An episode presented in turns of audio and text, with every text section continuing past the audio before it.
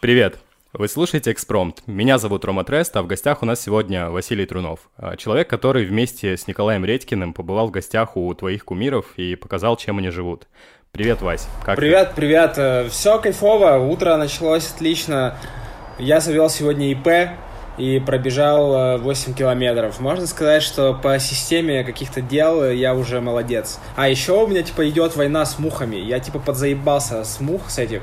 Я не знаю вообще, откуда они берутся. Я уже закрывал э, все вообще э, окна, которые есть, типа, закрыл балкон, и все равно му- мухи, блядь, прибывают. То есть я встаю, убиваю мух 15, э, потом прихожу с пробежки, убиваю мух 15 или больше, и я чувствую себя убийцей мух. Возможно, типа, есть такой фильм «Мухи», и мне вообще все это кажется. Я даже завел кладбище мух небольшое такое на балкончике. Вот рядом со све- свечку. Подпевания пока не делал, но буду фотографировать и выкладывать, чтобы друзья хотя бы видели, что у меня крыша не едет. Слушай, да это сильно, конечно. А, По поводу пробежек, э, блин, на самом деле сложно. Э, Мне на самом деле, как минимум, дается сложно пробежки. А, Вот, даются сложно, как Благо Уайт заговорил. Короче, и, собственно, а, это хорошо, видите, Вася все-таки старается как-то в форме себя держать. Слушай, знаешь, что самое обидное? Я прям дико угорел э, и захотел пробежать э, 21 километр, это полумарафон, он должен был быть в мае, 16 мая. Мы как раз э, тогда гоняли в Тюмени снимать э, вот Джибуду, э, и вот э, после этого я должен был прилететь в Москву э, и, м, в общем, пробежать. И к этому, блядь, старту я готовился просто, отвечаю тебе, месяца 3-4. То есть я бегал, э, э, получается, февраль, э, февраль, март, апрель, вот май, да, май. Я бегал зимой, э, бегал э, по говну э, на Воробьевых горах в парке. То, то есть реально ты бежишь, там какая-то дресня на тебя летит, какая-то жижа, не знаю, человеческие, человеческий мусор весь. И ты такой думаешь, блин, чувак, вот так отстойно себя чувствуешь, и думаешь, потерпи, но это все ради просто ради забега, чтобы ты там смог э, сделать 21 километр с нормальным временем. Я там двигал в отпуск, когда летал в Дубай э, э, зимой. Я вставал рано утром, там, в 7 утра, шел на эту ебучую пробежку, а потом вечером у меня был, типа, выделен час, я тоже бегал по этой набережной, пока все люди нормальные гуляли. И что бы ты думал? Я подготовился, набрал хорошую форму, э, перестал, э, в марте подвязалась бухлишком, э, завязал уже как полгода со всеми даже легкими наркотиками.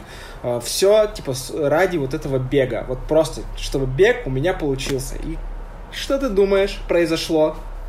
А? Как ты считаешь? За день его отменили. За день отменили э, в Москве, э, да, полумарафон.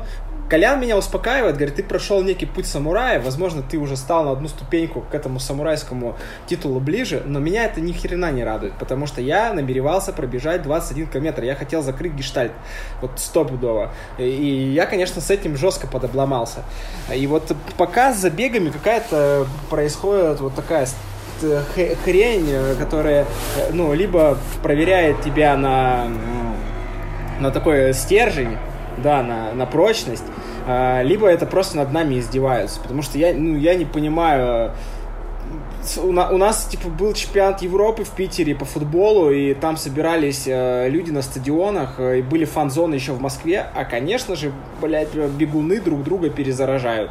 При том, что, типа, бегуны сдают все справки, э, и бегунам можно было сделать те же мазки, чтобы они пришли на старт, э, сдав этот мазок. Ну, короче, э, в нашем мире все, как всегда, странно.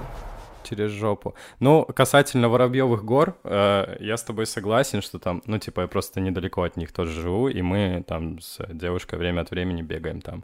Вот. э, и касательно даже чемпионата, типа, тут в Питере, я сейчас нахожусь в Питере, как раз-таки там, где стадионы. Я все лето здесь, соответственно, и, типа, это пиздец. То есть, помимо того, что все друг друга пережа- перезаражают, так у меня тут под окнами, блядь, происходило во время чемпионата в полный пиздец. вот, вообще unreal. Вот. Поэтому тут, тут с тобой согласен. Вот. А, Слушай, Вась, мы с тобой лично не знакомы, вот. Но а, как бы у меня подкаст любой начинается с истории, да, как я познакомился с тем или иным человеком, вот. Но тут я хотел бы рассказать историю знакомства с вашим каналом, вот. Сначала а, я не помню, где, где я увидел вписку, вот, и, по-моему, это был паблик Рифма и Панчи, вот, они репостнули к себе, и я такой, блядь, что это за хуйня, что это за пацаны, блядь, вот, типа, ну, я очень скептически отнесся, такой, блядь, ну, блядь, опять Юра Дудь. Потом, типа, такой, ладно, это выпуск с ЛСП, я люблю ЛСП, э, типа, окей, сейчас посмотрим. Вот. Потом посмотрел, проникся, думаю, блядь, это охуенно. Типа, вот, вкратце. Ну и сейчас я время от времени там смотрю какие-то выпуски, вот. А, чуть дальше поговорим о выпусках, которые крайне спорные для меня, вот. Поэтому так. Ну ты же согласен, что э, это был максимально не Юрий Дудь? Вот э, прям... Э, то есть сейчас э, Юрий Дудь делает некоторые выпуски в таком формате. Юрцу привет. Но так, тогда это было вот, ну, прям кардинально не похоже. И, в принципе, тогда, мне кажется, одна из причин, почему вписка залетела, потому что никто такой формат не делал на Ютубе. Слушай, ну да, да, это отличалось, то есть это меня и подцепило, что вы все-таки, ну, у вас есть какой-то контент, кроме того, что вы сидите вдвоем и общаетесь, то есть вы показываете город артиста, типа с родителями общаетесь, ну вот в этом есть э, какой-то шарм как мне кажется. Мы показывали среду, среду обитания, мы показывали его жизнь, как он ходит, э, покупает, что он покупает в магазине, э, с кем он тусуется, как ему заплетают косички, всякие прикольные рубрики типа звонка, звонка фанатов, э, залетали и забавно снимали не по топорному на бэкстейдже. Но мне кажется, в этом был прикол, что получалась такая документалка о жизни артиста. Ну, да, я с тобой согласен. Ну, реально было интересно. Скептически, на самом деле, я отнесся, не посмотрев. Ну, ты сам, я думаю, понимаешь, что все новое всегда вот так вот воспринимается, что типа, бля, что за говно, что за говно. Каждый артист, который сейчас, типа, в топах, он проходил через это, бля, что за говно. вот. А потом человек слушал такой, а, ну, вроде классно. Вот. Слушай, хотел бы узнать немного о тебе самом, вот как, э, как о человеке. Расскажи, как обычный парень из Челябинска перебрался в Москву и почему именно в Москву? А, слушай, да все же очень э, стандартно. Э, я какое-то время жил в Челябинске, жил на два города, оставался в основном у Калина но э, экономически э, было нецелесообразно оставаться в Челябе просто из-за того, что э, постоянные перелеты, мы, там Челябинск, Москва, Москва там условный там Новокузнецк, это все очень сильно напрягало, и это и дороже, и ну и в целом энергозатратно и не кайфово, и знаешь, летать реально в какой-то момент начинает подбешивать. Вот, плюс, э, ну, все равно хочется быть, э, город, э, типа, задает пульс некий.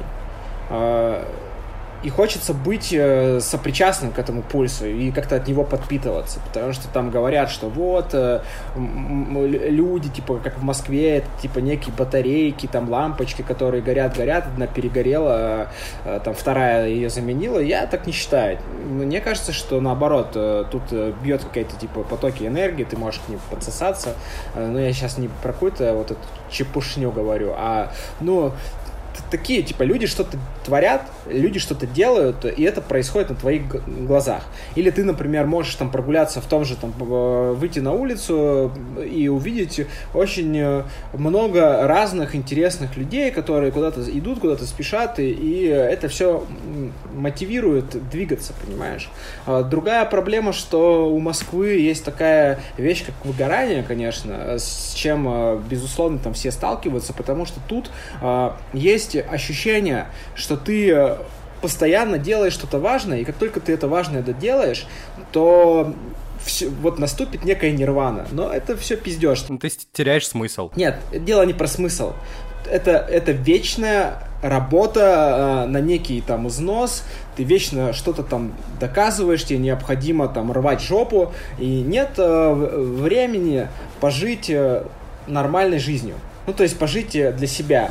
И вот э, я сейчас этому учусь, например. Я учусь, чтобы в центре моей жизни не была только вписка со всеми ее э, там запарами, э, со, со всеми выпусками, там, переездами, подготовками и прочим. Потому что, чтобы ты понимал, э, мы там с Колей практически делаем это под ключ.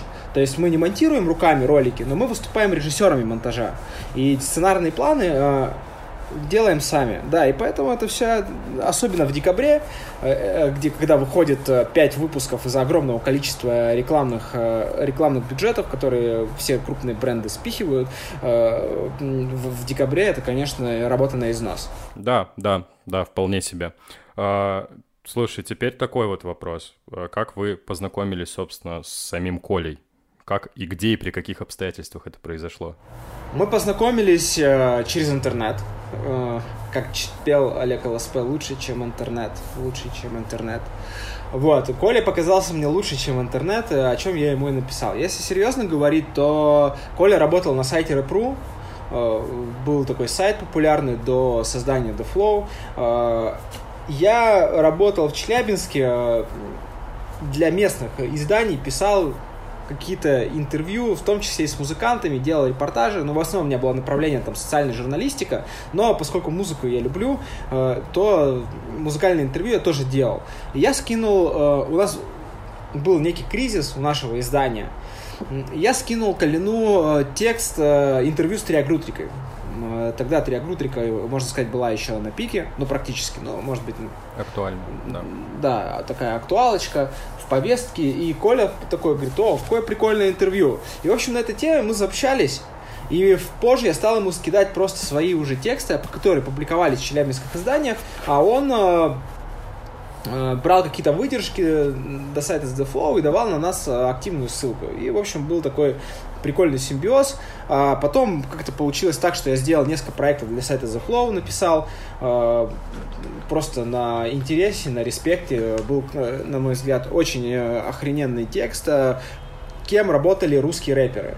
Э, где каждый э, из разных ребят там рассказывал, кто, э, что ему выпало. У некоторых были, блядь, сумасшедшие смешные истории. Например, там Шим из касты описывал, как он там в годах, когда еще динозавры ходили по этой планете, продавал поддельный чай на местном ростовском рынке.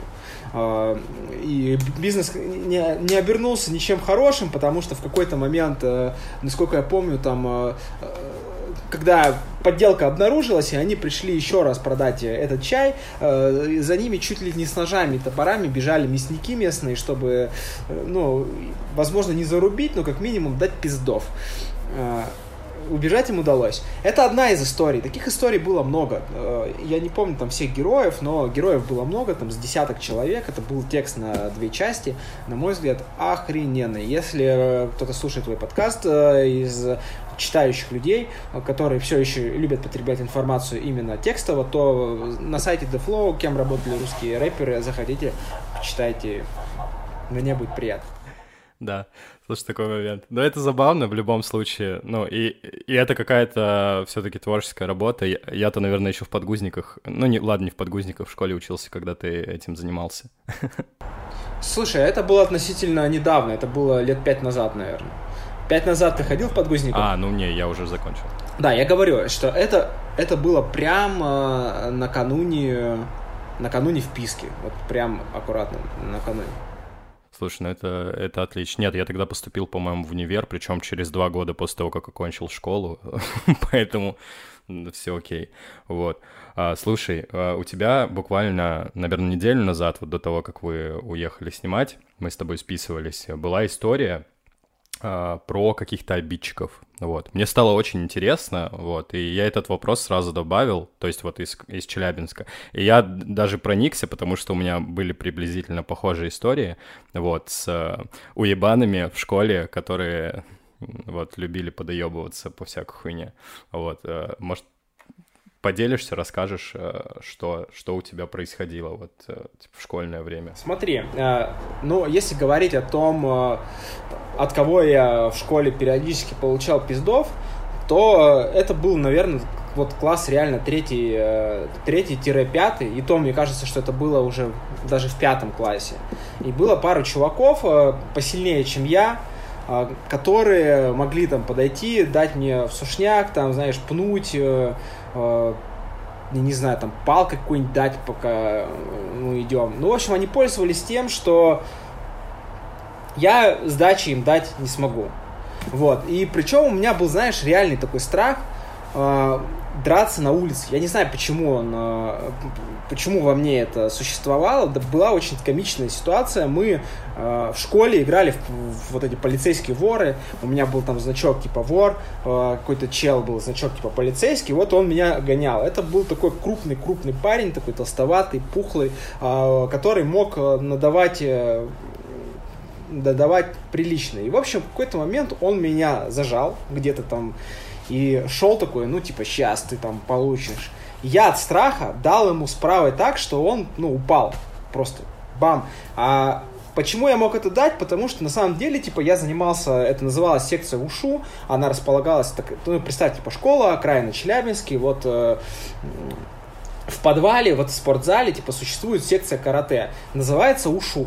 По большому счету, э, э, это мало похоже на ушу было. На ушу это было тем э, похоже, что мы вели какие-то разговоры про ветер и поток э, ебливые. Периодически тренер говорил, подходил, бил нам в пресс, э, заставлял нас сжечь э, э, там, например, свечкой себе руки зачем-то, ходить по битому стеклу. Еще периодически мы ложились, и он кидал нам э, такие ножи, типа на живот, чтобы они отлетали. Э, это было все про ушу. Наверное, он посмотрел это в каких-то китайских боевиках, за что ему, типа, респект. Но если бы сейчас э, у меня был ребенок, например, э, и, э, условно, там, э, взрослый, типа, ребенок, он вдруг пошел, то я бы на месте родителя, наверное, бы подохуел э, с того, что вообще происходит с детьми. Ну, плюс он э, практиковал закаливание, мы бегали э, там до минус 20 градусов в этом ебучем кимоно. Э, зимой вокруг школы, спасибо тренеру, обморозил ноги, типа, теперь у меня со ступнями б, проблемы, типа, до сих пор остаются, но это не суть. И, в общем-то, а, в конце каждой тренировки мы надевали перчи, надевали шлема, а, надевали футы на, ноги, или, типа, ребята помладше их не надевали, и, по сути, между нами происходили спарринги с full контактом. Такие же точно, как на кикбоксингах. И когда мы куда-то ездили, то мы выступали на соревнованиях именно по кику. Вот, поэтому, в принципе, дрался я довольно неплохо, а, но почему-то, когда я выходил из зала, то мои вот эти все умения, на, то есть у меня просто, не знаю, духа тогда не было, характер какого-то. И, в общем, не мог я дать отпор. Не мог дать отпор. А, но, в принципе, как я тогда писал в этих сторизах а, своих, которые ты увидел, это а, все сыграло а, мне на руку, я смог э, поступить там в лицей, смог э, сменить компанию, сменить некое окружение, и в целом больше у меня э, не было никогда таких проблем. Более того, могу сказать, что в девятом-десятом классе скорее уже я вел себя как еблан. Я все еще оставался самым маленьким, но был очень предприимчивым. И имел вокруг, рядом с собой такого друга, большого, сильного, ну такой, знаешь, типа классическая классический подо, подонок, подлец, должен иметь тупого, туповатого, но сильного компаньона, чтобы ну, справляться с этим миром. Не, не могу сказать, что я э, был злодеем, который над кем-то там издевался, э, но иногда использовал такие психологические манипуляции, чтобы мне сыграть Э, ну, там, получить какие-то выгоды. Вот, я иногда об этом вспоминаю, не, не с восторгом на самом деле, потому что, ну, были люди, которых я цеплял, там был один здоровый парень, типа, я, мы там называли его жирафом, я брал, знаешь, типа, одну такую э, руку ставил, вот так вытягивал, ну, знаешь, типа руку вот просто вот наверх ставишь и как говоришь рукой, такой ладошкой, понимаешь, да, пальцами. Uh-huh. И вот ее вставил на вторую руку, типа, а вторую ну, э, руку использовал как вот паучок. Представь, вот у тебя рука, типа, ты ее ставишь, она идет у тебя. Понял, да? И вот руку на руку, и вот шел, типа, поклевывал, и как будто это был жираф, типа, его сородич, который с ним говорил. И он пизда бесился. Типа, если бы он меня захотел, бы меня убил. Но, типа, когда достигалась точка кипения, для меня начиналась игра. Я начинал от него съебывать. А, вот мы так бежали, бежали, бежали. И потом, когда меня он, я понимал, что распад неминуемо, я призывал своего тупого кореша, типа, говорил, эй, бро, помоги, типа. И вот они как два варана такие сцеплялись и боролись. И я такой угорал, типа, для меня это был лишний повод. И вот при всех своих вот этих мелких подлостях, которые существовали, я э, в школьный, ну, особенно в старших классах, был таким довольно чувачком, э, мне кажется, ну, типа, своим, типа, за своих братанов, типа, до последнего, потому что вот тогда еще была этих эпоха стрел, знаешь, на районе, типа, я, мне кажется, в Челябинске все это, ну, намного позже затянулось, и когда какой-то пацан, типа, опасный, опасненький, там, который типа опасный, но сейчас с позиции там условно к моих там 30, э, а, мне кажется, что это какая-то полная, ну, ебота, типа, что, какой может быть опасный девятиклассник, типа, он не может быть опасным девятиклассник, на мой взгляд.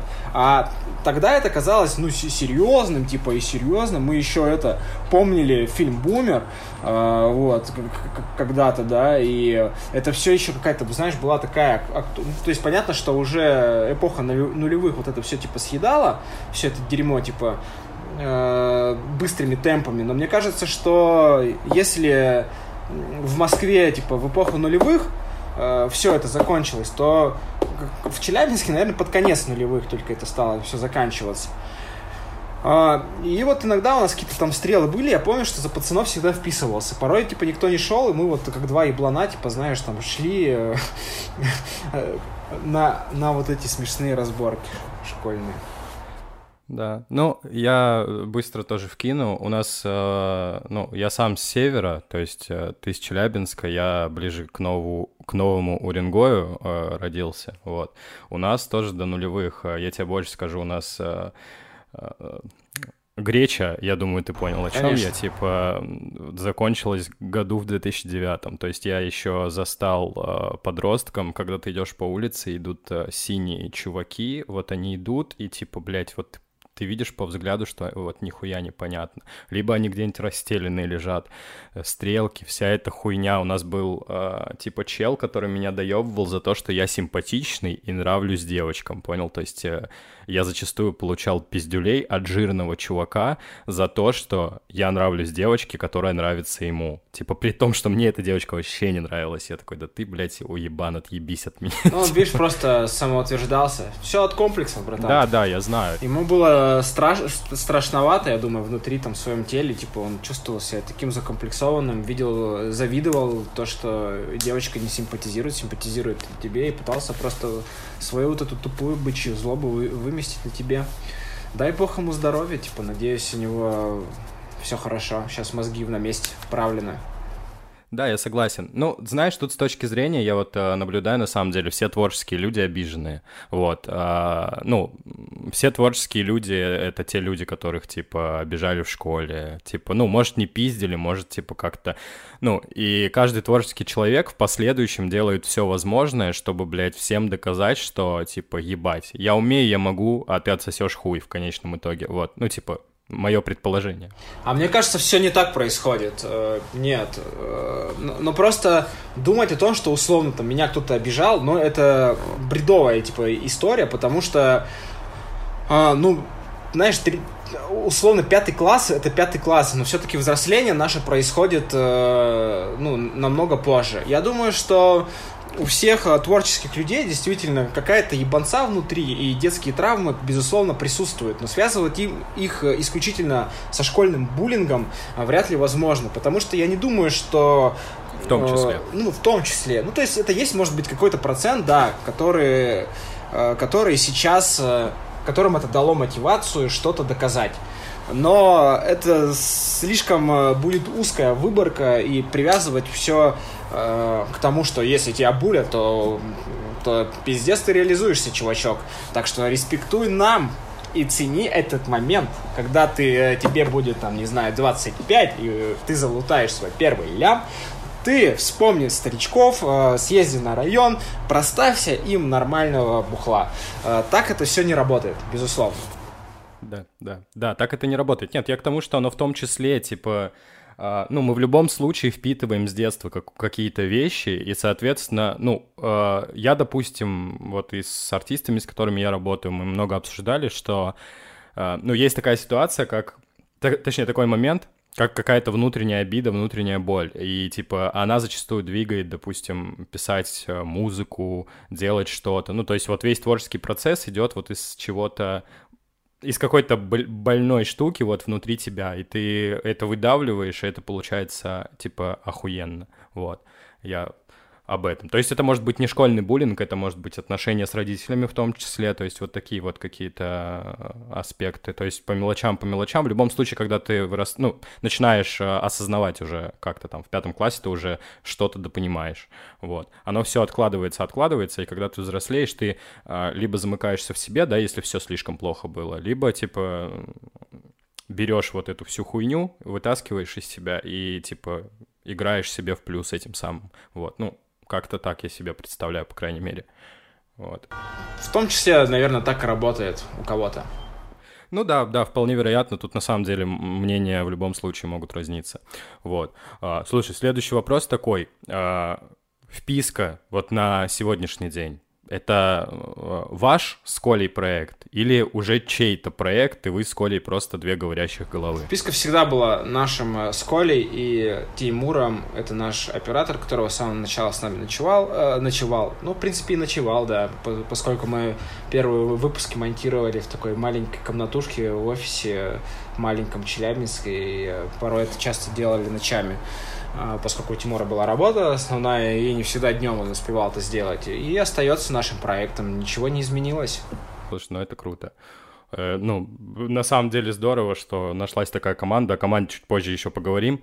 Вот. А, такой вопрос. А, как так вышло? Это на самом деле тут дикий интерес для меня, что первым гостем у вас стал стала группа ЛСП, собственно. На самом деле первым гостем, если говорить по хронологическому порядку, именно съемки, э, были Лула Слим.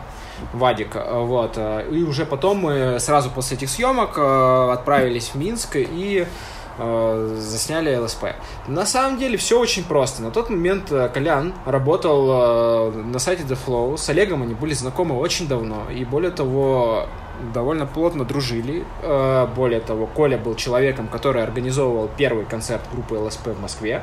Э, Олег, э, приезжая в МСК вместе с Романом Царство ему небесное, периодически оставались у Кулина дома, поэтому, в принципе, у нас были коннекты со всеми. То есть там Коля знал Олега ЛСП, знал техника, знал Вадика Слима. Я знал э, Джаму из Триагрутрики, Нойза, 2517. И поэтому первые герои у нас э, просто из, из нашего какого-то ближайшего круга знакомых и друзей были. Все очень просто. И именно поэтому такой пошел перекос в сторону рэпа на первых порах. И именно поэтому вписка долгое время ассоциировалась э, с тем, что мы типа делаем проект для рэперов. Но э, потом, позже мы уже стали от этого как-то более-менее уходить, э, приглашая других героев, снимая там позже-позже сильно документалки. Слушай, э, я иногда за собой замечаю, и время от времени в выпусках замечал э, у тебя, что ты разговариваешь, вот, блин, у Олега есть определенная, блядь, харизма, назовем это так. То есть Э, я иногда тоже на нее переключаюсь, типа, ну, разговаривать как Олег, я имею в виду, понял? То есть э, я не смогу сейчас этого изобразить, то есть у меня сейчас вот, вот такой тембр голоса, но я время от времени переключаюсь на, типа, на разговорник э, Олега ЛСП. Я не знаю, почему это так, и у тебя это тоже часто бывает. Ты не замечаешь такого? Слушай, да, ну, вряд ли. То есть, мне кажется, ну, мне и писали, что я периодически говорю, как там Юра Дудь, периодически говорю там, э, как кто-то еще. Э, мне кажется, что это вряд ли возможно все-таки, потому что ну, во-первых, если ты приедешь, например, в Белоруссию, то, как Олег ЛСП, говорят э, практически все. Вот. Во-вторых, все-таки тембрально мы разные, у Олега ЛСП существует некий свой как мне кажется, словарь, э, который подделать довольно-таки сложно. Поэтому, ну, возможно, ты где-то прав, и такое наблюдение, э, ну, может быть уместным. но но сложно сказать. Обычно, видишь, ты кому-то начинаешь обезьяничать, типа, начинает человек, когда ты с кем-то долго проводишь времени а, вместе, много времени проводишь, и ты начинаешь, э, ну, невольно его копировать. А, сложно сказать, что мне кажется, что с Олегом мы проводим времени примерно совсем ничего. Ну, ну, поэтому, не знаю, может, мы с ним однояйцевые близнецы. Видишь, у нас у обоих волосы кудрявые, шевелюры чем-то похожие. Вот, единственное, что у него темные волосы, а у меня светлые волосы. Вот. Как это, знаешь, э, есть такая фраза «Эназа...» А, «My brother, Эназа Маза». Ну да, впол... на самом деле вполне может быть. Э, ну, я думаю, типа, ты... Я сейчас... Ты даже вот, когда ответил на вопрос, ты сказал он так протянуто просто иногда слова говорит, типа, ну, знаешь, ну, блядь, я не изображу этого сейчас, Вась, честно. Но ты вот э, переслушаешь потом подкаст, я тебе даже прям э, скину, типа, момент, где ты говоришь как Олег, и скину момент, где так говорит Олег. Вот. И, я тебе говорю, что это неплохо, и это, ну, типа, это очень своеобразно звучит, и мне иногда даже нравится, когда я начинаю клоузничать и переключаться на такую хуйню, я такой, бля, не, прикольный голос, типа так и оставлю. Но потом он все равно вырубается на вот такой вот, который сейчас ты слышишь. вот. Слушай, следующий вопрос. Э, расскажи о подготовке и первых впечатлениях во время съемки, собственно, самого первого выпуска. Вот сейчас мы узнали, что это выпуск был э, со Слимом. Э, вот, расскажи о подготовке и в первых впечатлениях. Собственно. Слушай, да, это какая-то обычная стандартная подготовка, честно говоря, потому что, ну, ты берешь просто какие-то все старые интервью, их э, читаешь, э, смотришь, э, вычленяешь какие-то триггеры, которые воздействуют на человека, и э, вычленяешь э, истории, которые, возможно, он мог бы рассказать, но при этом не рассказал по какой-то причине. Где-то там журналист не, не додавил, где-то не задал ему уточняющий вопрос. Э, ну, то есть моментов может быть миллион. Дальше ты начинаешь работать э, с какими-то там его знакомыми, друзьями, э, ну, пытаться через них узнать какие-то истории дополнительно, э, ну, которые э, которые может все, ну, которые могут его там подзажечь, понимаешь? И все, и потом идешь на интервью, делаешь, типа, в целом стандартная механика. У нас просто все намного проще. Мы с артистами, э, у нас же не классическое интервью, что мы встретились, вот как с тобой на подкасте, и у нас, условно, есть там час, час 15, чтобы побазарить. Э, у нас мы проводим целый день, иногда два дня, иногда три дня. И, естественно, очень многие вещи нам рассказываются за кадром. А, очень многие, ну, мы вообще же такое вписка, это кладбище секретов а, русских рэперов, понимаешь? Да. Вот. И как-то из этого все там складываются темы, складываются вопросы. Вообще есть э, одна из э, многочисленных э, претензий э, к вписку от многоуважаемых комментаторов, которые наверняка знают, как лучше делать интервью, как лучше играть в футбол, как лучше шить классную одежду и делать кроссовки, вообще знают обо всем на свете, за что им, дай бог, здоровья и респект. Это в том, что у вас какие-то неинтересные вопросы. На самом деле нет понятия интересный вопрос. Есть понятие интересный ответ. А, и не на интересные, сформулированные, заковырчатые вопросы не всегда может быть, э, и, скорее всего, вряд ли может быть интересный ответ. Потому что вопросы должны быть очень простые, наводящие, э, твоя главная цель, чтобы тебе рассказали то, чего не рассказывали другим. И даже если де- другие делали попытку узнать э, про что-то, э, то человек им не говорил всей информации. То есть он мог им сказать, мой, э, да, я ехал на автобусе в школу, а потом ты мог сказать, блядь, в этом автобусе дрочил мужик, тебе, например, а потом этого мужика дрочащего запиздили скинхеды и выкинули его на полном ходу. Ты понимаешь, что есть две разные штуки, да? То есть он э, сказал какой-то факт, и тут этот факт просто развился в какую-то неебическую историю. Цель на мой взгляд, э, одна из целей интервью, потому что их очень много, и э, показать героя ты можешь не только тем, что с ним поговоришь, и он тебе что-то расскажет. Это скорее даже, ну, просто сопутствующий фактор. А в нашем случае показать героя мы, ну, показываем за счет каких-то других вещей. Стараемся, ну, как ты сам понимаешь. Вот, вот, в принципе, если кратко говорить, механика интервью. Ну да, да, я согласен. Ну, смотри, тут просто такой момент в любом случае. Комментаторы — это в основном школьники. То есть, знаешь, э, есть такой э, классный момент, что меня дико раздражает в России. Вот, типа, вот у Джарахова буквально вчера э, посмотрел историю, по-моему, Кукаякси репостнул, я такой, ой, ебать, классно посмотрел. И, типа, Джарахов удаляет я в моменте. Ну, я думаю, это все, типа, какой-то, блядь, очередной реперский ход.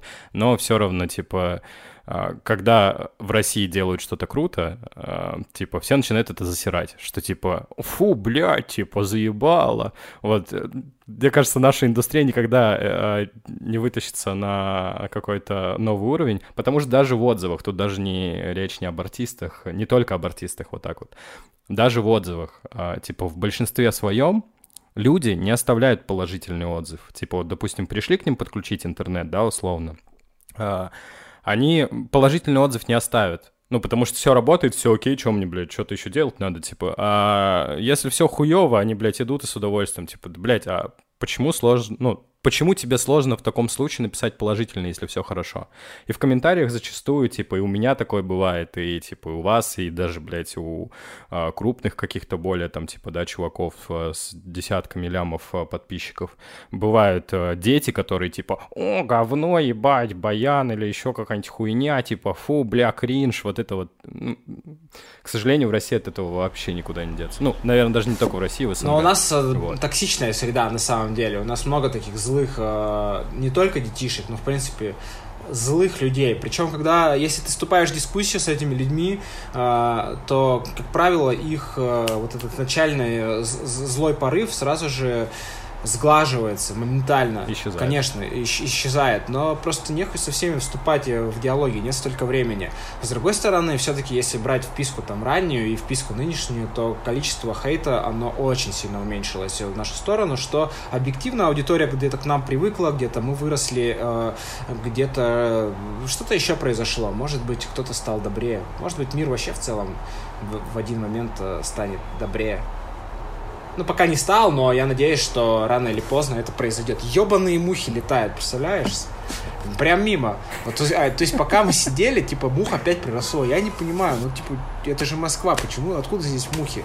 Я грешу на то, что в доме мусоропровод, э, и поэтому мухи как-то, может быть, холодно им на улице. Ну, в квартире-то явно потеплее, поприятнее, там, летаешь какие-то всякие предметы, штуки, не исследований. Бля, ну, касательно мух, а, мы, кстати, в московской квартире тоже долго ссорились, типа, а, по Ленинскому проспекту живем, на Ленинском проспекте, и мы долго ссорились, короче, с а, управляющей компанией. Они хотели сделать мусоропровод в 22-этажном доме. Мы такие, вы что, блядь, прикалываетесь, оно засорится и пизда нахуй. Ну, типа, нахуй мусоропровод, у нас, блядь, мусорка спустился вот на первый этаж. Типа, вышел, два метра прошел, типа закрытый двор со шлагбаумом, типа прошел, выкинул и все, нахуй мусоропровод, типа. При том, что ты прикинь, там ну, в районе, сейчас я тебе скажу точно, ну, сотка с чем-то квартир, и у каждого там по пакету в день, это ж охуеешь, там, блядь, какой, какое это, блядь, должно быть лона ебать, чтобы все это закинуть. Э, э, это беда. Я вообще за то, чтобы мусоропроводы были... Их не было в домах, мусор был на улице, и за то, чтобы все э, сортировали мусор. Респект тем, кто сортирует мусор. Я сам этим занимаюсь уже несколько лет. Триггерюсь тех, э, кто...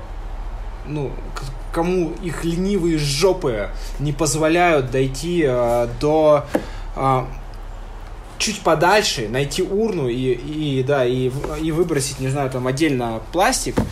Но, с другой стороны, понимаю, что все от верхов идет, и сложно обвинять людей в чем-то, во что они не верят, что они не понимают и так далее.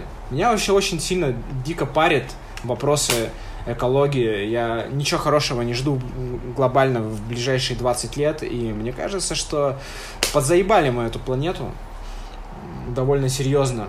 Да, я тоже я согласен с тобой, да. Ну, ты же понимаешь тот факт, что, ну, типа, вот, допустим, все мусорки... Я последний раз не помню даже, когда был там на... По-моему, это был МЦК, и там вот стоят мусорки, типа, то сюда пластик, сюда стекло, сюда бумагу, там, ну, что-то типа такое. И, типа, я стою, и я просто, мы в какой-то момент шли с девушкой, видели, как из вот таких вот урн все равно выбрасывают все в общую, типа, блядь, мусорку. Типа, как-то это ебаненько, вот. Хочется, чтобы что-то изменилось. Ну, ну, то есть, если в условной Швеции э, или там э, Исландии или Норвегии э, люди сортируют мусор, и есть четкая культура, у них стоят разные урны дома. То есть у меня вот, например, отдельно стоит урна под пластик на балконе, когда она заполняется, я весь пластик перегружаю и иду, кидаю его в мусорку. Мы там звонили в управляющие компании, они нас заверили, что это все-таки идет все на переработку. Они нас могли наебать. Но, по крайней мере, мне легче верить, что те шаги, которые я предпринимаю, вносят э, милипиздрическую капелюшечку э, в какое-то более-менее осознанное завтра. Ну, я с тобой согласен, да. Э, Все-таки верить всегда нужно. Типа, я, я тоже крайне надеюсь, потому что я с тобой очень разделяю взгляды с точки зрения планеты, что мы ее заебали. И мне крайне жалко все, что, ну, типа, всю природу нынешнюю, вот эти, блядь, вырубки, вот это вот загрязнение, вот, ну, вся, вся вот эта вот хуета, мне очень неприятно. Вот, поэтому я тебя полностью поддерживаю и надеюсь, нас э, послушают люди и тоже начнут, блядь, э, задумываться и не срать хотя бы в том городе, блядь, э, где живете. Вот как минимум, а как максимум, в принципе, не срать нигде. Ну, я имею в виду не засорять. Базаришь. Так что так. А, слушай, а, Вась, а, такой вопрос. Мы про Юру Дудя еще в самом начале поговорили, вот, но на одной из конференций, где выступал Юра, а, он, собственно, сказал, что, типа, вписка — это один из проектов, э, который вдохновился, типа, именно его проектом, да, вот, и в связи с чем вопрос, э, какую, собственно, роль э, сыграл Юра Дудь именно в существовании проекта вписка, и сыграл ли он, в принципе, какую-то роль, хотя бы, может, минимальную какую-то? Сто процентов сыграл. Юра был одним из референсов. А Юра изменил э, парадигму мышления для многих печатных журналистов, э, а именно она сводилась вот к чему. Э, сводилась она к тому, что видеоинтервью длинные могут набирать просмотры, что видеоинтервью будут смотреть. Это очень классная штука. Вот я тебе объясню на примере, на примере что мини-вписки мы с тем же Тимуром, чувачком из нашей команды, делали Э, довольно давно. И еще где-то года за два э, до того, как э, Юра Дути начал делать свои прекрасные, свои прекрасные шоу и выпуски. Просто мы не верили в то, что ролики будут смотреть э, длинные, и поэтому они все были там 6-10 минут. Вот не поверишь, типа я тебе могу ради прикола скинуть старый-старый ролик с Мишей Маваши, который набрал там, по-моему, 250-300 тысяч просмотров на Ютубе, где, э, по сути, та же самая вписка. Точно так же сделанная, э, но на 8 или 9 минут. Вот, мы там смотрим его тачку, э, вместе с ним выбираем какую-то книгу, э, ездим на студию, где он зачитывает. Ну, короче, типа, все примерно по схеме, по, по одной и той же схеме, типа, сделано. Вот, и, конечно, а, э, э, Юра смог изменить мышление во многих головах, и в том числе наших. Это первый момент. Второй момент. Э, Юра на старте помог мне консультацией.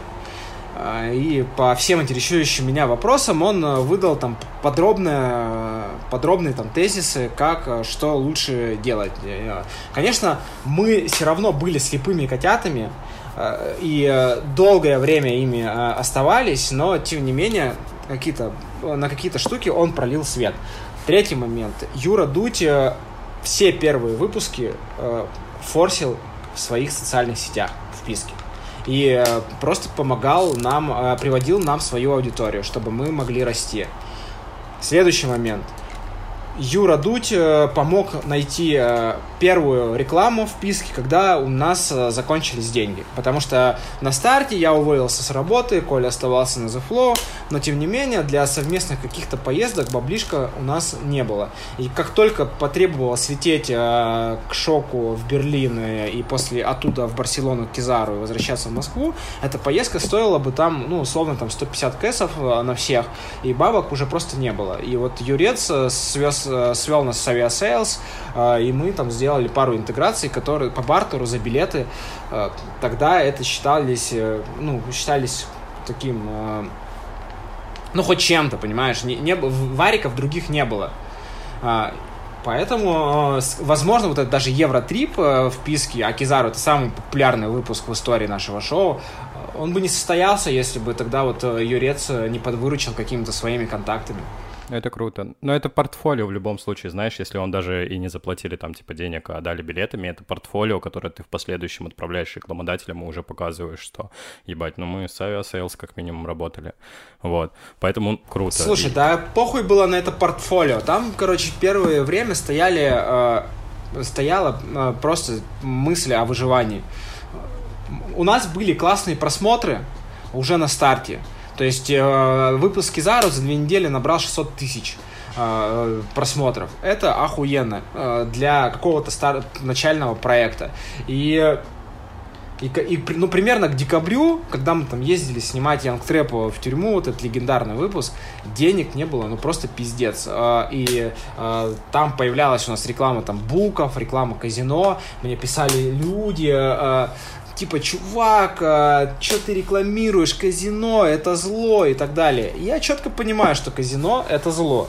А, у меня нет таких а, других вопросов. Другой вопрос, что а, вам-то, блядь, со, рядом со своими экранами очень легко а, рассуждать. А я, находясь в Питере и видя, что билеты стоят обратные там 35 косарей, до моей родной Челябинске, я понимаю, что примерно у меня осталось там 20 косарей перед Новым годом, и у меня еще на тот момент была ипотека, потому что я по долбоебизму купил хатку себе в Челябинске перед э, практически перелетом в Москву. И уже должен маме, друзьям и, в принципе, практически занимать некого, а шмотки я на тот момент брал у своих друзей, чтобы хоть чем-то таскать э, с новым на съемках, то мне, в принципе, было не до жиру. И даже условную рекламу казино я в компромиссе либо выжить э, шоу, либо отрекламировать какое-то говно, был готов в целом ну, отрекламировать какое-то говно. Не то чтобы ну, я думаю, что кармически мы это как-то все окупили, ну, по крайней мере, в моем этом представлении. Э, и, конечно, позже мы всю эту рекламу кикнули из роликов в творческой студии, э, но были такие варианты, и такие истории, и такие моменты.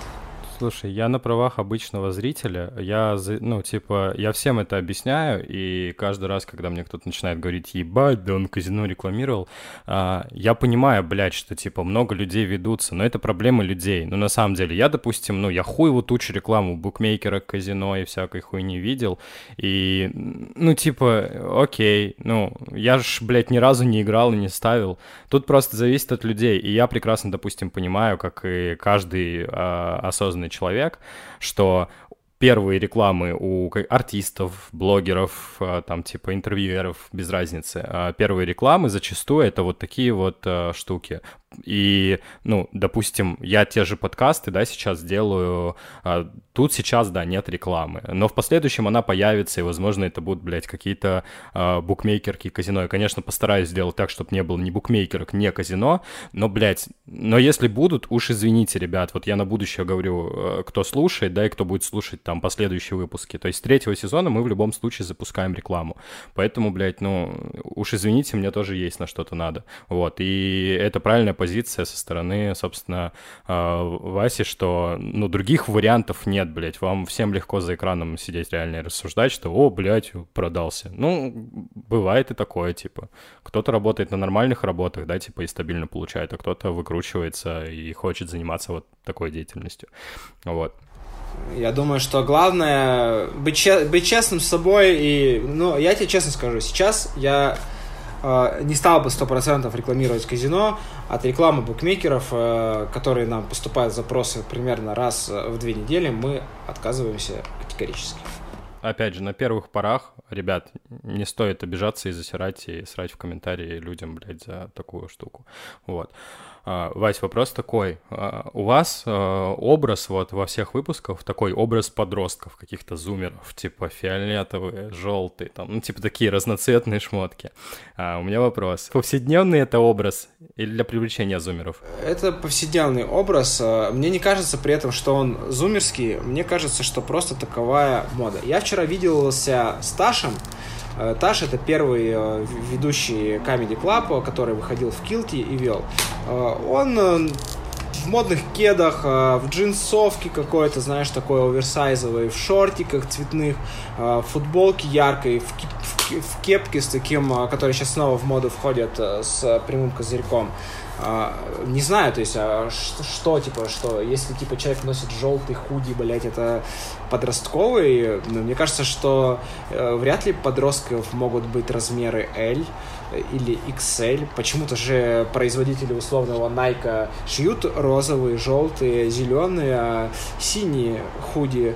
Э, это какое-то очень, очень странно, когда люди э, приравнивают, а, цвета к гендеру и, б, цвета к возрасту мне кажется. Конечно, я допускаю, что э, есть э, некое консервативное мышление, которое говорит тебе о том, что вот старый, типа, вот когда тебе исполнится 25-27 лет, ты должен, блядь, ходить только в белом и черном, э, классических э, расцветок, пожалуйста, классические белые или черные форсы носи, и то, наверное, бля, форсы, Air Force это же пиздец молодежная обувь, джинсы только синие, никаких, а, а если, ну, ну то есть это какая-то, какая-то, ну, какое-то, блядь, мне кажется, провинциальное, дикое мышление. А, потому что я, когда прихожу куда-то, не знаю, там, а, в парк а, или на вечеринку, или еще, я вижу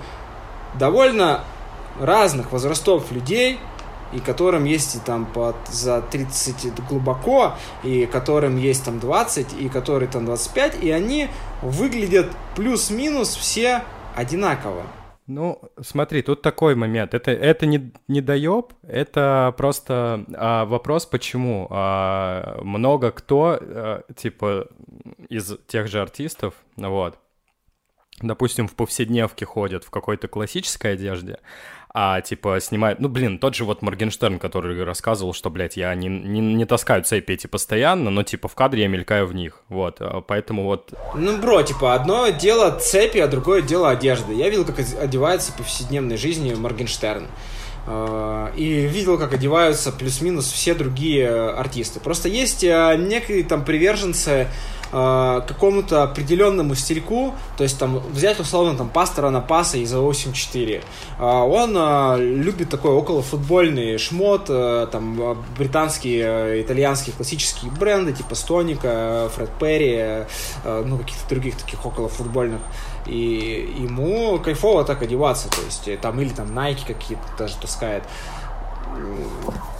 Олег ЛСП, например, тоже ведь носит яркую одежду и тоже плюс-минус наш ровесник, но в жизни он э, ходит так же. По сути, он в повседневных шмотках ходит, э, приезжает на съемки. Не знаю, просто мне кажется, что э, но, но это, знаешь, такие какие-то тупые стереотипы. И мне кажется, что эти стереотипы в основном э, носят провинциальный характер. Как мне кажется. Что если ты в яркой одежде, то ты подросток. Э, по-моему, это уже давно не так. Ты вот в чем одеваешь? Что, какой у тебя повседневный лук? Слушай, ну у меня как раз-таки, типа, повседневный лук классический, а, типа, для каких-то, там, типа, мероприятий на выход, Что да, типа, знает, значит, в своем представлении классик? Слушай, ну, я, я тебя сейчас просто вкратце закину. У меня просто... Э, я в детстве очень любил вот эти... Я не помню, как хип-хоп какой-то магазин был, сайт. Э, мы заказывали оттуда футболки с принтами, со всей хуйней. Ну, типа, я прям ярко одевался. В какой-то момент мне мать начала классику прививать. Я говорю, блядь, какая классика, крутой у меня там футболки с принтами, разноцветные шмотки. Вот. А, и она, нет, ебать, ты взрослый, надо классику. Я говорю, не-не-не. Потом я просто, ну, типа, в какой-то момент понял, что так, ну, типа, есть Я тебе вот, вот так вот это постараюсь писать. Есть места, а, куда я хожу в классике, то есть, допустим, это белая футболка, черные джинсы, они могут быть там узкие, они могут быть а, морковки джинсы, которые сужаются к низу, вот. При этом кеды какие-нибудь, ну вот типа классические цвета, серый, черный, белый, вот. Я, в принципе, сейчас яркие цвета не особо типа котирую, ну, на себе, хотя у меня есть в гардеробе несколько цветных вещей, которые мне нравятся, я их одеваю, мне вообще похуй, типа, вот, как-то так. А, типа, ну, в основном, опять же, я там на какие-то более официальные выходы, типа, в классике, где-то поучаствовать в каком-то творческом процессе, я, ясен хрен, там, цветные шмотки надену, потому что, ну, типа, ситуация обязывает, условно, типа, что там ситуация обязывает в классике, что там ситуация обязывает, как бы. И, соответственно, у меня нет привязки либо там, либо там. вот. Слушай, но у меня как... тоже полно, знаешь, э, черные, у меня есть черные джинсы, черные штаны, с, э, а, а, классические джинсы. Но то, что ты сейчас перечислил, не, э, пере, перечислил, это нихуя не классика, старик. Э, это не классика. Классика это же в привычном понимании, что это какие-то либо цвета, цвета, джин, джинсы. Ну, я понял, ты просто любишь белые, черные и серые цвета. Респект. И красный, да. Но это уже тогда не классика. Тут такой момент, да, типа, поэтому, ну, опять же, блядь, о вкусах не спорят, это, я, ну, просто, типа, закинули, прикольно, типа. Ну, я, мне, мне сложно просто ответить на твой вопрос, потому что я э, из-за своего бедного детства и не, не, не, невозможности себе что-то позволить, когда дорвался до условных там денег и стал больше зарабатывать, я, конечно, повернулся ебобо на одежде и много ее в какой-то момент покупал. И у меня довольно много э, одежды. Я недавно там раздал, по-моему, 5 или 6 худи отдал, и сейчас у меня примерно осталось, ну, наверное, больше 20 худосов. Это только худосов. Не считая лонгсливов, футболок, э, э, свитеров, которых у меня просто до пизды, э, там всевозможных штанов, джинсы и, и так далее. Вот. И поэтому у меня настолько много вещей, что я могу ходить, не знаю, в классической черной, классической белой, могу ходить в сером, э, а могу ходить в ярком. То есть бывает просто по-разному. По настроению, ну да. Ну, блин, нет, я тоже из э, достаточно бедной семьи, типа, вырвался в большие города, вот. И я тебя понимаю, что когда появляются бабки на шмотки, у меня еще, знаешь, есть такой детский, э, детская травма, наверное, так как я жил в небольшом городе, типа, даже это ПГТ был э, недалеко от Нового Уренгоя, типа, у нас не было торговых центров, Макдональдсов и всей этой херни, и первый год, когда я переехал в Питер, я, по-моему, питался только, типа, вот в этих KFC, причем зачастую, типа, меня угощали друзья, потому что у меня особо денег не было, типа, а, вот. И сейчас, типа, ну, у меня есть какой-то доход, да, я хожу э, там в магазин, и мне очень э, не хватало сладкого. То есть у тебя так с, со шмотками, а я всегда захожу в отдел сладостей, мы там с моей в магазин идем, я говорю, слушай, иди там собирай, э, что нужно, какую корзину продуктов, а я пойду в магазин со слад... ну, типа, в отдел со сладким. Я набираю себе всякой хуйни, которую я не пробовал, типа, вот. Ну, вот у меня вот такая детская, да, можно назвать ее детская травма, вот. А, потому что у нас ограничено все было, типа, конфет много не ешь, это гостям, блядь, или еще какая-нибудь хуйня, и, собственно, я дорвался до сладкого, то есть, вот. Со шмотками может так же, типа, но я как-то более спокойно. А слушай, а у тебя вес не скаканул? Скаканул, очень сильно. Ну, то, когда ты дорвался до фастфуда, с какой скачок был? А, я весил Сейчас я тебе скажу. Я весил в среднем 45-50. То есть в 11 классе я заканчивал, я весил 53 килограмма, а сейчас я вешу 86. То есть, ну, типа... Ух ты, я весомо. Да. Какой у тебя рост? Метр семьдесят восемь. 86 кг это много для старик, как ни крути. Конечно, я типа, я делаю зарядки с утра, я пробегаюсь, я прыгаю на скакалке, то есть оно сейчас потихоньку все уходит, вот но я пытаюсь к себя к нормальному графику приучить, то есть в 5 утра встать, ну, типа, пойти пробежаться, попрыгать на скакалке, сделать упражнения, сесть поработать, потом, типа, ну, сесть свои дела сделать, да, типа, по работе, а потом уже, там, с 10 утра начинать э, как-то коммуницировать с людьми. А у тебя получилось отказаться от, от фастфуда? Э, да, да легко, на самом деле, изи, совсем, типа, очень легко, и у всех, блядь, у всех это получится. Да, фастфуд дерьмо, я, я, я вообще не, не котирую. Слушай, а ты пробовал интервальное голодание? Да.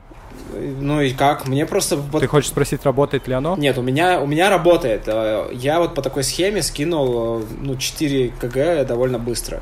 Я был не очень удовлетворен там в последнее время своим весом. И, и мне казалось, еще же на камеру едальня становится шире сразу же. Вот, э, я подзагорелся, мне челики э, как раз-таки во время поездки коллеги э, в Минске, они там подрассказали, типа, чувак, вот что такое, попробуй интервальное голодание, это классно помогает, когда ты, у тебя вот есть гандикап 8 часов, ты можешь там похавать что-нибудь, подсточить, но при этом 16 часов ты ничего не ешь. И это работает. Я пробовал, э, оно, типа, да, я скинул там пару килограмм, причем, типа, за неделю, но я нашел охуительный рецепт, и я скинул, по-моему, да, я 8 килограмм скинул за неделю охуенная диета. Вот. Э, я нашел ее, э, типа, в вопросах на Mail.ru, что кто-то спрашивал, как быстро скинуть там, типа, сколько-то килограмм, и кто-то там 12 скидывает. То есть, и я скинул, ну, типа, дохуя. Ну, с учетом того, что ты еще занимаешься спортом, типа, это, ну, типа, это нужно учитывать. Ну, ты же понимаешь, что 8 килограмм за неделю — это шторм для организма. Это шторм, но, типа, там все достаточно лояльно. Там просто, понимаешь, проблема ну вот проблема толстения — это из-за того, что у тебя растягивается желудок, то есть от перееданий. Я, допустим, растянул желудок себе первый раз, вот, ну, типа, я поехал на Кипр, вот, мы поехали на Кипр, там же типа all-inclusive, завтрак, обед, плюс еще там рестораны, порции неебе, неебенно огромные, то есть ты там если в России ты в ресторан приходишь, тебе, типа, ну, на средние тарелки приносят, и ты это все съедаешь, и то иногда наедаешься, типа, одним блюдом. А там это, там, x3, то есть, типа, это в три раза больше. То есть я, я себе заказал салат, я себе заказал, там, типа, пасту с морепродуктами, э, там еще есть... Ну, типа такая паста охуенная. Ну, типа, паста не макароны, а такая, типа, как намазка из крабов, блядь, она такая вкусная. Вот. И, короче, я вот этим всем обожрался, и я приехал, и у меня начало вылазить пузо. Типа, вот потихоньку-потихоньку оно хуяк и вылезло окончательно. Вот. И, соответственно, потом я начал жрать, в принципе, больше. Вот. И желудок растянулся. Ну, ты сейчас смог тормознуться? Да, да. Я могу поесть один раз за день. Ну, не, не уверен, что это кайфовая идея, но тем не менее. А когда ты 8 килограмм скинул, у тебя была откатка назад? Нет.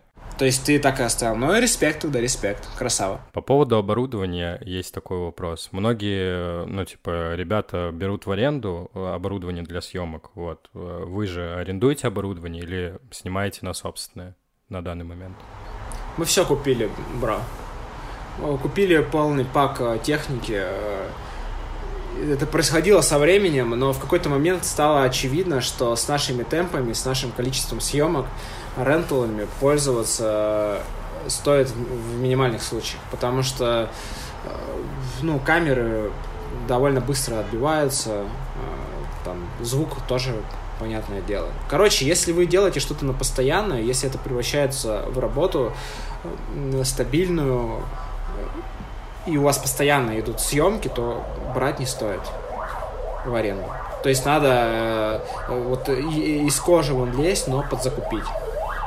Могу тебе сказать, на что мы снимаем, на что... Угу. Да, да, да, было бы интересно. Э, у нас Соньки А7, э, объектосы скажут наши ребята ну, могли бы точнее подсказать. Я, честно говоря, не настолько шарю в объективах, знаю, что у нас есть разные объективы, плюс мы пользуемся светофильтрами, плюс у нас свои есть э, простенькие осветительные приборы, ну, с которыми можно, по крайней мере, летать.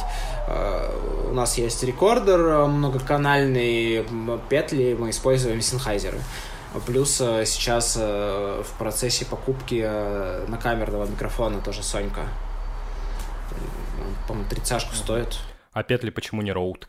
А, потому что синхайзеры как-то, ну, мне кажется, качественнее пишет звук, нет? Чем роут. Да. Ну смотри, нет, просто есть вот эти роут. Э, я тоже сейчас надумываю себе купить вот эти прищепки. Поэтому, ну, роут, у роут микрофоны, типа, хорошие. Тима наш, ну, у родов, да, типа, э, хороший микрофон. У нас был такой один на камерный. В целом ок. Но если выбирать именно, говорить о петлях, по удобству, по качеству и по всему остальному, по-моему, Синхайзеры ебут всех. Но плюс сейчас мы еще переходим к тому, что у нас появился постоянный звукоинженер, который работает э, конкретно там со звуком, с нашим на выпуск. То есть вот в этом тоже прокачиваться стараемся. Это, это отлично. Вот. А, такой вопрос. Сколько стоит снять выпуск в Писке вот на данный момент и в какую сумму обошелся первый выпуск? Это э, довольно-таки сложный сейчас вопрос тебе ответить, э, потому что у выпуска нет какой-то стандартной э, цены. Ну, давай вот прикинем условно. Недавно мы летали Киевстонеру в Киев снимать вторую часть. Билеты обошлись нам 115 косарей. Мы летели через Анкару, ну, соответственно, в Киев.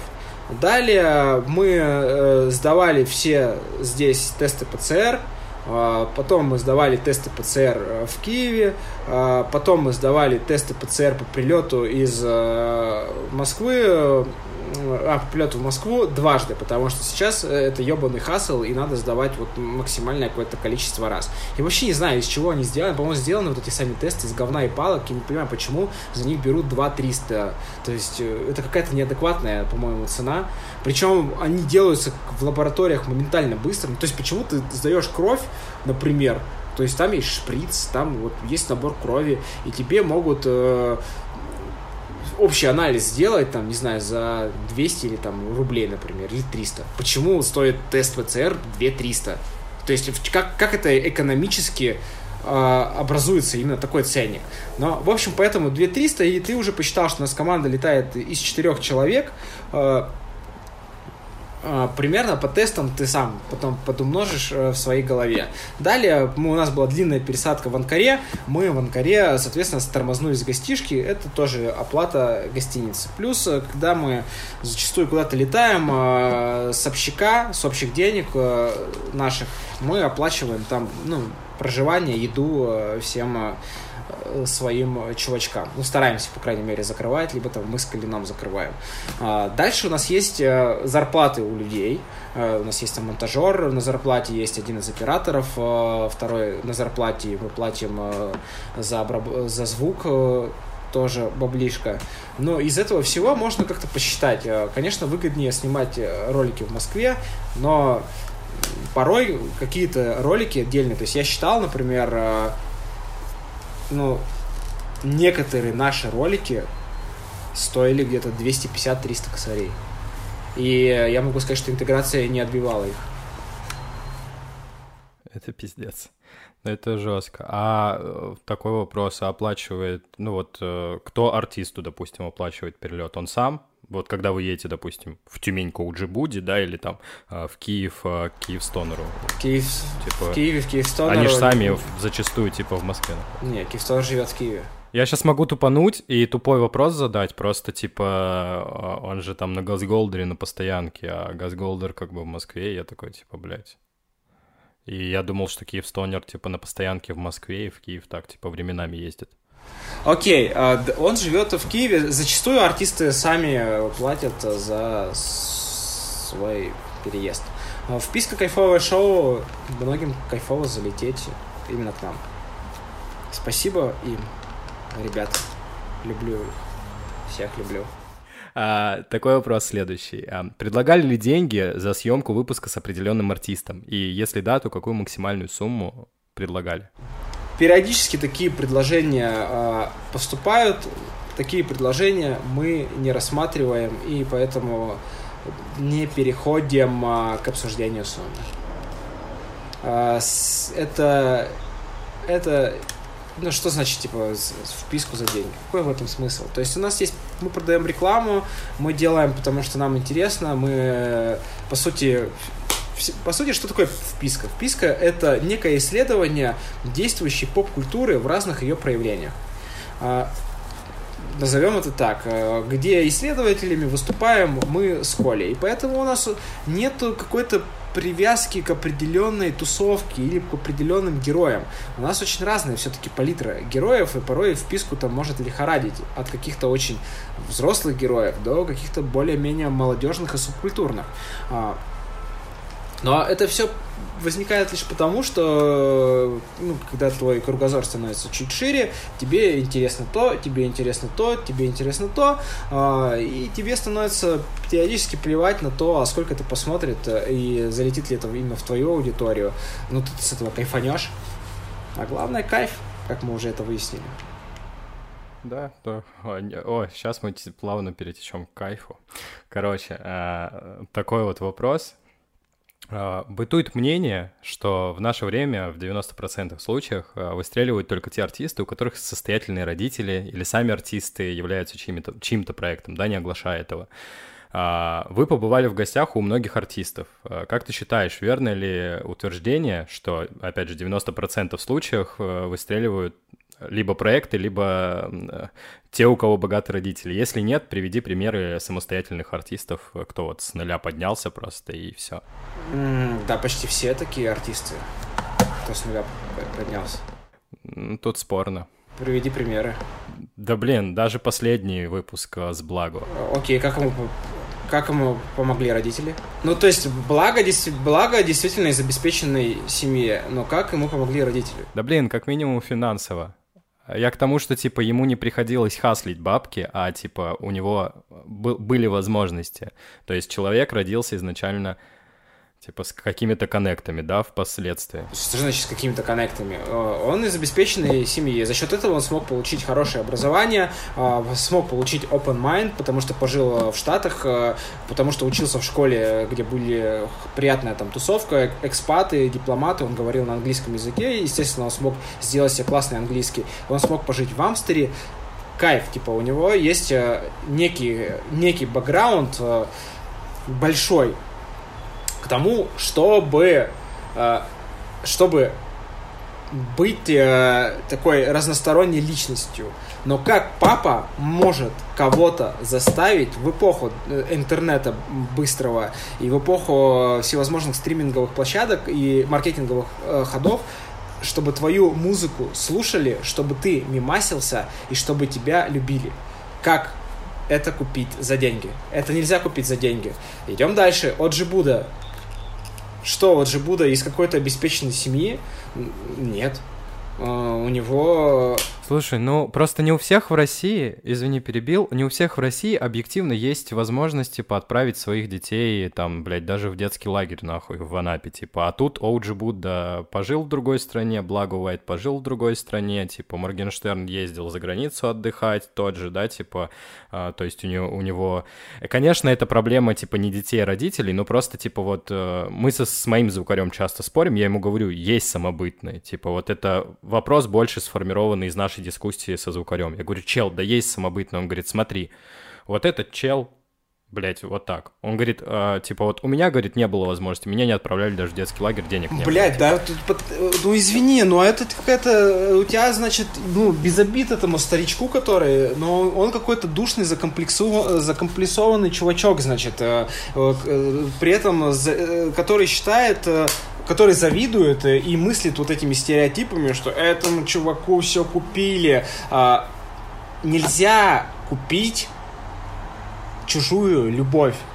Так не работает уже давно. Мы не живем в эпоху продюсеров э, вроде Матвиенко, э, там, Дробаша и других, там, Пригожина, которые могут взять проект, вкинуть туда денег больших, э, оплатить все радиостанции и телеканалы, и у тебя на выходе будет всенародная любовь. Но даже тогда так не работало.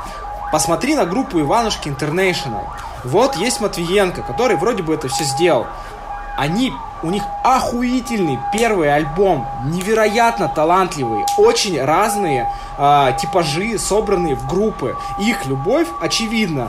Группа Руки Вверх, которая супер там гремела когда-то, они бы выстрелили, это бы работало и э, без э, продюсера, потому что э, что делает Жуков?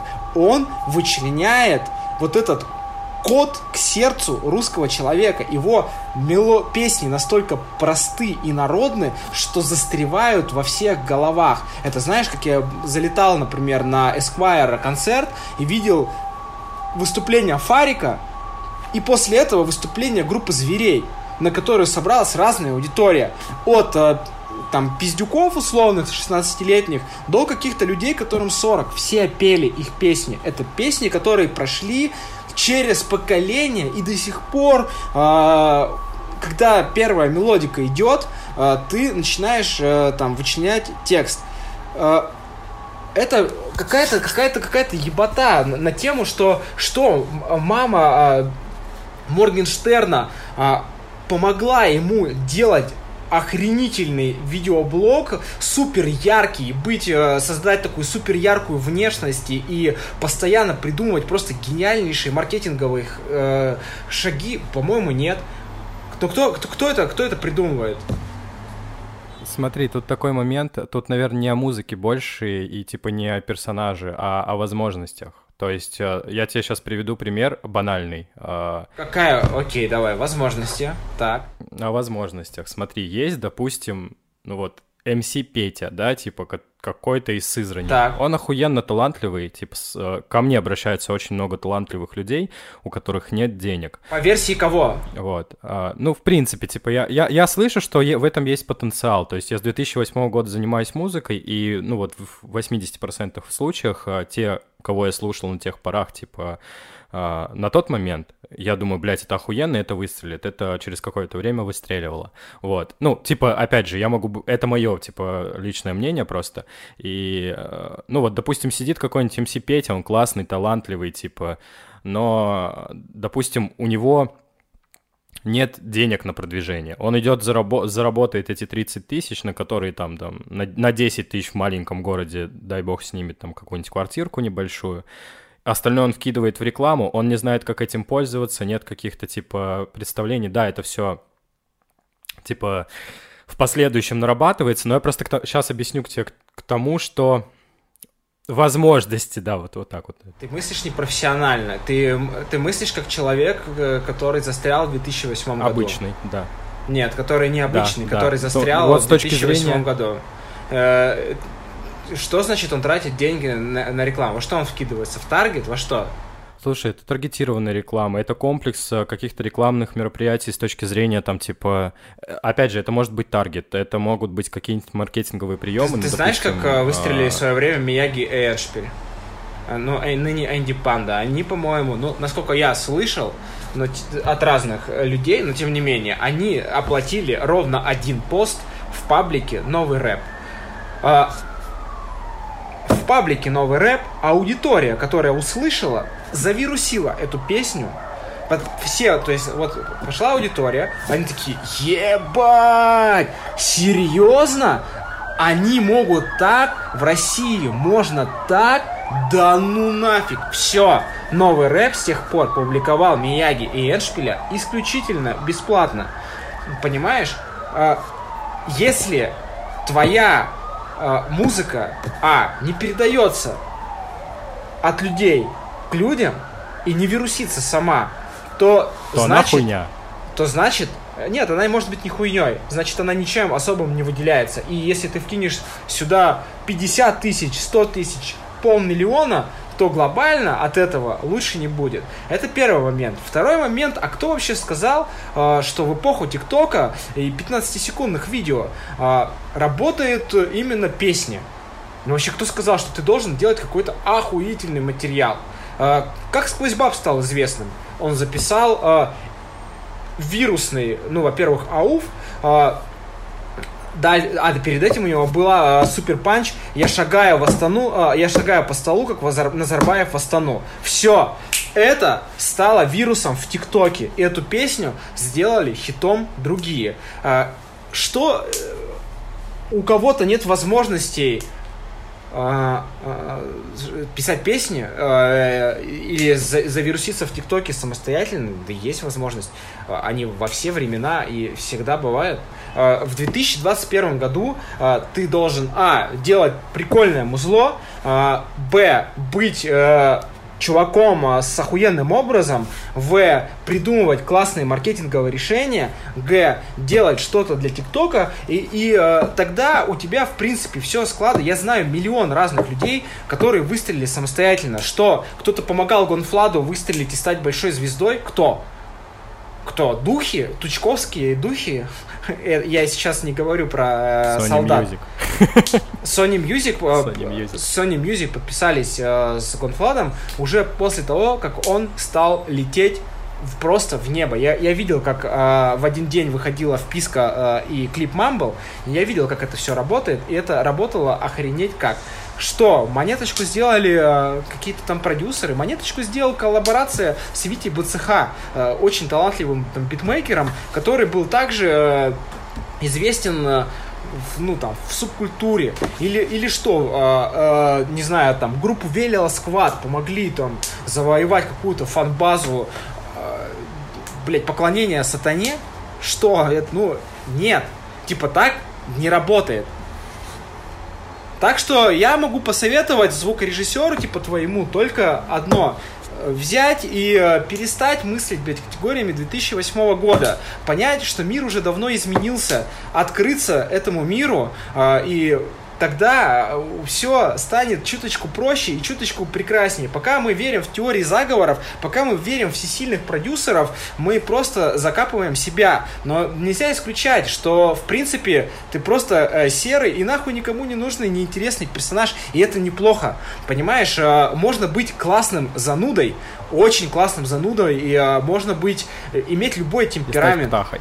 Да нет, можно быть самым гениальным, талантливым э, звукоинженером, не знаю, в России. Э, можно стать самым талантливым саунд-продюсером и самым интересным в России. Просто, ну, мне кажется, что э, объяснение, вот я финализирую и повторю, зафиксирую эту свою мысль, э, объяснение тем, что только деньги, только связи, только какие-то э, какие-то всесильные продюсеры э, создают создают артистов, оно не жизнеспособно. Это глупо. Спасибо, что ты это разжевал. Какой э, выпуск для вас с Колей был самым трэшовым или тяжелым с точки зрения организации со стороны участника? А, в каком плане?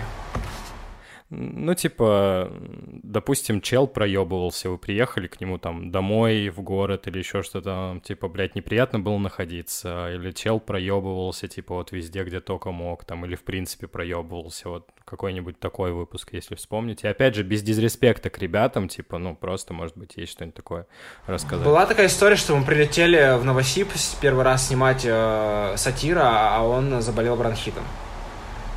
Естественно, никакие съемки э, э, не состоялись в этот раз. Мы в итоге улетели ни с чем. Э, Была история, когда мы снимали самый первый выпуск с Пашей Техником, что он периодически исчезал. И менял... Ну, Па- Паш- Пашок тогда, надо сказать, плотненько там сидел на Ксане, и там были у него там свои беды с башкой, но выпуск от этого не стал менее легендарным, он стал крутым, но, конечно, забавно, когда в течение там дня он менял, э, назначал разные локации для встречи, и потом их переносил, и эти локации менялись. Это Паша. Да, ничего удивительного. Вот. А, такой момент. А, Слушай, крайние на сегодняшний день выпуски с бойцами хардкор, да? Ну, типа вот помимо а, последнего с Блага, а, а, ну вот а- одни из крайних, назовем это так.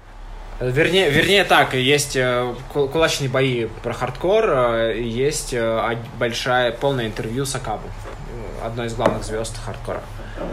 И, соответственно, ну, такой вопрос, я, конечно, ну, я уже предвижу на него ответ, но мне почему-то показалось, и вот многим, с кем я обсуждал, что это какая-то проплаченная история, вот. А, если нет, то почему именно Лига Хардкор? Есть же там наше дело, есть там типа Топ-Дог, есть... Ну, короче, их множество, и наше дело, по-моему, одно из таких, ну, по моему мнению, типа, по-моему, одно из первых, кто как-то начал делать. Нет. Э, Первым начал делать э, Амиран. Ну, после Амирана, я имею в виду. Э, Нет, хардкор. И а, примерно плюс-минус одновременно с топ-догом начали делать это. А, Но мы, мы сходили, смотри, то есть нам было интересно подойти к кулачным боям как а, к некому поп-культурному феномену. А а это все-таки поп-культурный феномен. И, э, а хардкор, а, это самая популярная лига, если брать э, ее просмотры. И б, это ну, лига, которая при этом очень активно коллаборирует э, с внешним миром, то есть там с блогерами, там появляется Моргенштерн, там появляется Гордей, там появляется Дима Масленников, э, то есть они э, максимально открыты э, миру за пределами спорта, то есть они про шоу-бизнес и шоу, понимаешь, а не только про спорт. Э, и, соответственно, когда появляются такие вводные данные, то э, исследовать какой-то э, феномен становится еще интереснее, потому что появляются дополнительные грани, которые ты можешь рассказать, которые ты можешь показать, на которых ты можешь сделать акцент. То есть история станет глубже и шире. Давай теперь рассудим Э, рассудим с точки зрения, почему у тебя появился такой стереотип, что это какая-то проплаченная история. Наверняка потому, что ты увидел комментарии поклонников Топ-Дога, э, которые считают, что Топ-Дог это вот настоящее трушное шоу, а хардкор это э, шоу, это такой бойцовский Дом 2. И ты такой посмотрел эти комментарии, такой, блядь, это по-любому проплаченный выпуск. Но теперь, э, нет, нет, как нет. человек, который создает контент, э, давай представим, что... А зачем хардкору, популярному шоу, платить именно вписки? То есть какое э, у нас аудитория, ну, ну да, у нас большая мужская аудитория, но вот представить, что они сильно пересекаются, вряд ли возможно. А, то есть в этом нет какой-то здравой логики. Есть э, много, намного больше э, около бойцовских или около спортивных э, э, там шоу э, или там чувачков, которые это снимают, которым выгоднее пойти э, и э, там, не знаю, это, это, знаешь, это все равно, что условная Марьяна Ро э, там, пошла бы на условную вписку. Но, блядь, мы не стыкуемся аудиториями, типа, условной Марьяне Ро и, э, в жизни э, нет смысла. Или, знаешь, нам говорили, инстасамка, проплаченный выпуск. Нахуй инстасамки проплачивать вписки? Зачем? Что она с этого получит? Хейт в комментариях от мужской Маркетинг. аудитории? Какой Смотри, маркетинг? Не-не-не, э, извини, перебью. Смотри, а, с точки зрения хардкор, просто с, ну, я вот смотрю на организатора э, Анатолий Сульянов, правильно же? Так. По фамилии имени. Вот. А, я просто смотрю, он очень грамотный мужик. Опять же, я никоим образом ни в ваш огород камень не хочу закинуть, ни в его, но он очень грамотный мужик, который, ну, по нему видно, что он, блядь, просчитывает наперед, типа, много ходов. Так же, как Моргенштерн делает. Он выкидывает какую-нибудь штуку, а потом выпускает релиз, да, условно, или выпускает, там, типа, выпускает сингл, альбом, там, EP, условно. Вот. И тут э, просто вот я, как аудитория, условно, э, я мог это расценить, что так, Э, если происходит вот это, то это происходит перед чем-то, вот, условно. То есть э, э, это, опять же, с точки зрения вопроса как от аудитории. Я это, я прекрасно что, понимаю. Что значит типа... это происходит перед чем-то? Ну, перед каким-то важным событием. Вот сейчас бой Моргенштерна с Гордеем, типа, условно, да? А, вот. Ты вилла не по воде, что он будет еще. А, окей, представим, да, да, что вписка выпускает ролик, э, со Сквозь Бабом, например, и у него выходит альбом. Сквозь Баб, по логике, э, условный лейбл Сквозь Баба, я не знаю, там на Warner или он или на Sony Music, проплатил вписки за то, что мы сделали выпуск со Сквозь Бабом, чтобы подогреть интерес к альбому. Или вписка воспользовалась инфоповодом э, в плане альбома, чтобы подогреть интерес к своему выпуску. Или возьмем, например, Выпуск про реальных пацанов. Две части. Первая часть набрала за 2 миллиона, вторая 1, там 3, по-моему, на данный момент. А, мы выпустили это аккурат с полным метром а, про реальных пацанов. ТНТ нам заплатила за, заплатила за не, то, чтобы мы сделали один из самых популярных выпусков в истории вписки. Uh, ну, тогда ТНТ, а, продали туда э, рекламные интеграции, подлутали бабла с монетизации э, и смогли замутить э, классную документалку про один из самых э, таких сериалов, отражающих провинциальную Россию. И одним из самых культовых сериалов, отражающих провинциальную Россию, десятых годов.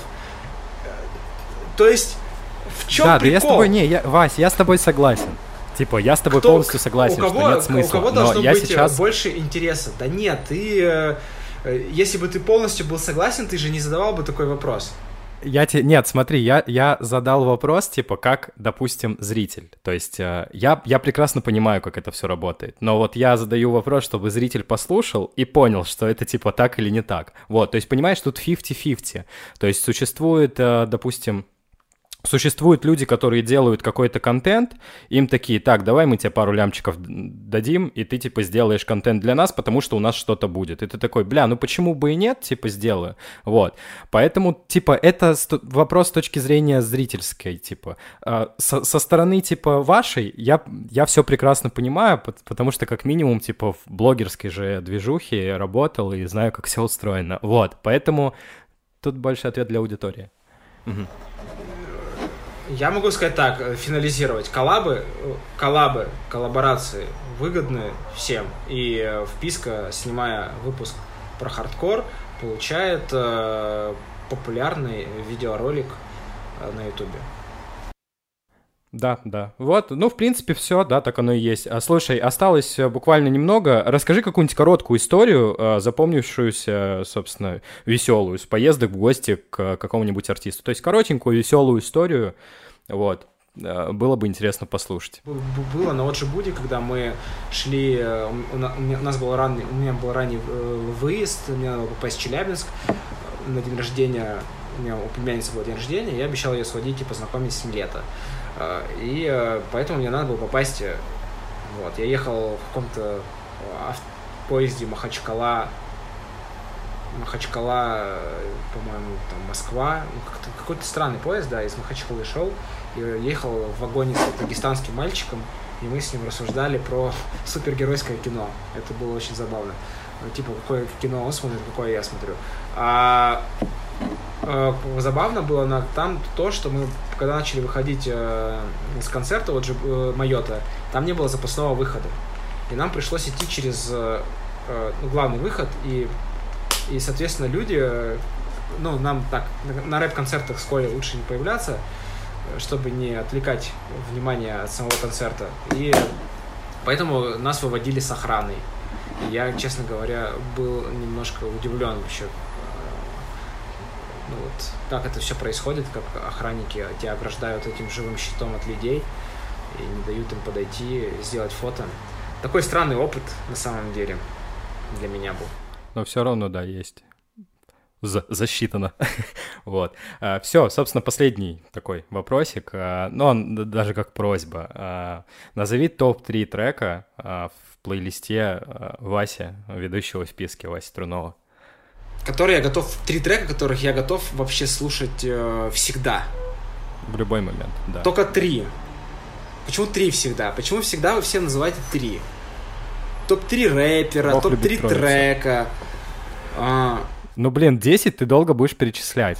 Давай, вот просто что-нибудь, что мне придет э, на ум. Пусть это будет... Э, пусть это будет Звездный лорд ATL. Ага. Э, пусть это будет... Э,